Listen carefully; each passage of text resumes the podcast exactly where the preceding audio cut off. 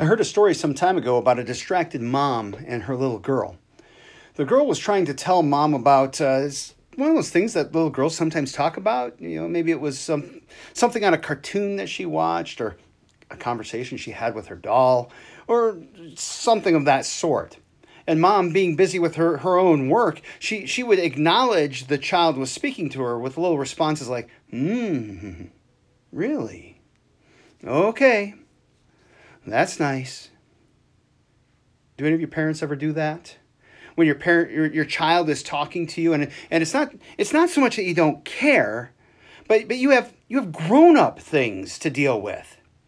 And sometimes truth being told, sometimes you're just not that interested in what they're talking about.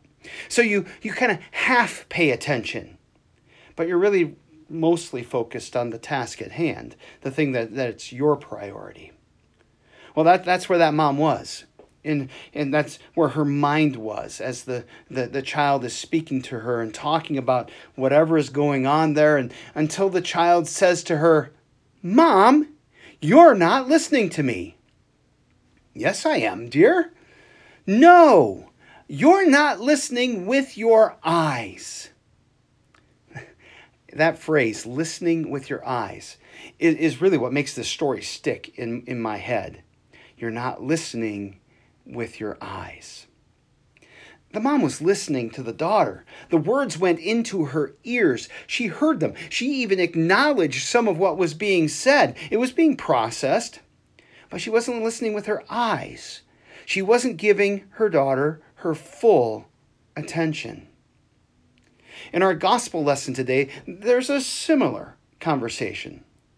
It, it, was during the Feast of Dedication. That would, that would be the dedication of the temple. Uh, so this conversation takes place in December during the, the holiday that we know as Hanukkah. Yeah, Jesus celebrated Hanukkah. And John writes So the Jews gathered around him. And, and I probably need to pause on that right there for just a moment uh, because this is something that John does that, that I've often thought kind of strange. He depicts Jesus in conflict with the Jews. Is this some kind of first century anti Semitism? Why is he calling out the Jews? Well, no, it's not anti Semitism. John himself is Jewish. So is Jesus. So are almost all the people in John's gospel. So, whatever reason, uh, John uses the Jews as kind of a shorthand for the Jewish leaders the Pharisees, the Sadducees, and, and the people who support them. And I thought I thought that might be an important topic to touch on, at least just briefly, in light of the recent uptick of anti-Semitism in the world. It's not justified by the Bible, although there certainly are verses that can be twisted to seem like it supports hatred of the Jews or of others. But if you read through the scriptures, there, there is no reason to hate. In fact, Jesus calls us to love. And so there, there's no hatred behind these words. And, and, and as I use them, there's no hatred behind them. Uh, I use them with the same intention that John did. They, they signify the, the leaders uh, of that time. So the Jews gathered around Jesus and asked him, How long will you keep us in suspense? If you are the Christ, tell us plainly. Now, listen, listen to Jesus' response. I told you, and you do not believe. So, when? When did Jesus tell them that he was the Christ, that he was the, the Messiah, that he was the promised Savior? Where, where is that passage? Well, there was this time that Jesus was at a wedding in Cana, and, and, and he turned water into wine. And then there was this time that, that he went into the temple and there were people in there who were, were selling animals for sacrifices and they were changing money and he drove them all out and he said, My house shall be my father's house shall be a house of prayer, not a den of robbers. And, and there was that time that he healed a man on the Sabbath. That was very controversial to, to do some kind of work on the Sabbath.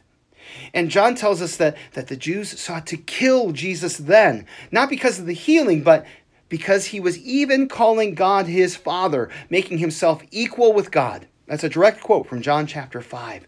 He was making himself equal with God. Then there, there, there are those times that Jesus made these, these we call them I am statements.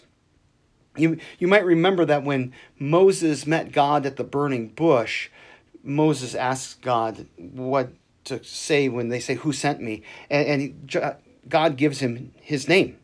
And he says, I am who I am. And so, for the Jewish people hearing Jesus say, I am, that's something that's going to, uh, to kind of peak in their ears. And so, Jesus makes statements like, I am the bread of life, or I am the light of the world. He goes on to say, If you knew me, you would know the Father. Or how about that time when he said, Before Abraham was, I am. I am. He uses God's name in this way. And when, when Jesus said this, the people picked up stones to stone him because they understood what he was saying about himself. That he was saying that he is God, that he is the Christ, this promised Savior.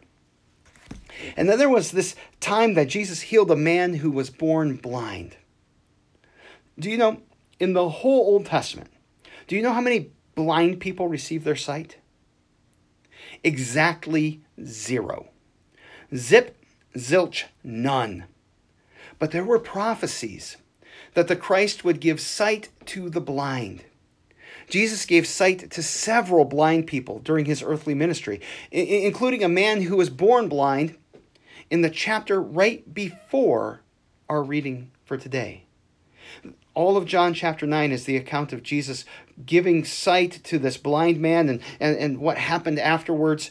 And then John chapter 10 talks about Jesus being the good shepherd. And, and they ask this question, you know, how long are you going to keep us in suspense? Well, he just healed a blind man. The sign that he is the Messiah, that he is the Christ. Jesus says, I told you, but you do not believe. The works that I do in my Father's name bear witness about me, but you do not believe because you're not among my sheep. In other words, you're not listening with your eyes. Jesus says, My sheep hear my voice, and I know them, and they follow me. Today, the main way that we hear Jesus' voice is with our eyes. We hear his voice as we read the Bible the, these words which are written so that we may believe that Jesus is the Christ, the Messiah, the Savior, and by believing we may have life in His name.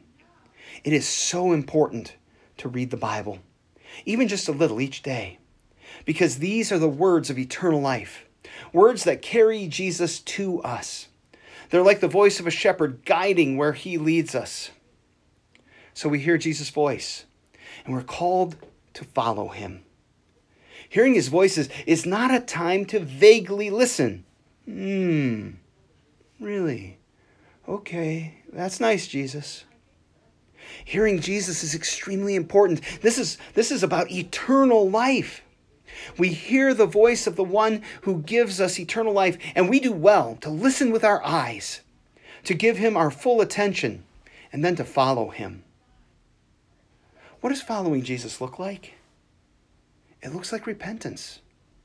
Repentance is when we turn away from sin, living in Jesus' forgiveness. Well, how do we how do we know what sin is? By listening to Jesus' voice as it echoes to us through the prophets and the apostles who recorded it on, on paper and ink for us.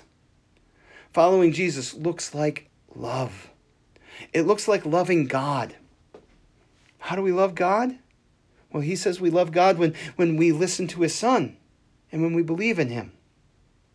And following Jesus looks like loving our neighbors, loving one another, loving our enemies, loving them enough to introduce them to Jesus so they can hear his voice and follow him too. Listen with your eyes so that Jesus so that when Jesus says to you, Your sins are forgiven, I love you, I've laid down my life for you, I've risen from the dead, you may hear those words as re- words of eternal life. He has rescued you from sin and death, and no one can snatch you away from him. He has redeemed you and made you his own. All of this is because he is the good shepherd who loves you, who lays down his life for us and is risen from the dead. He lives and he reigns to all eternity. And he continues to draw people to himself, to, to bring his flock in. And now, now, we listen to his voice and follow him. Amen.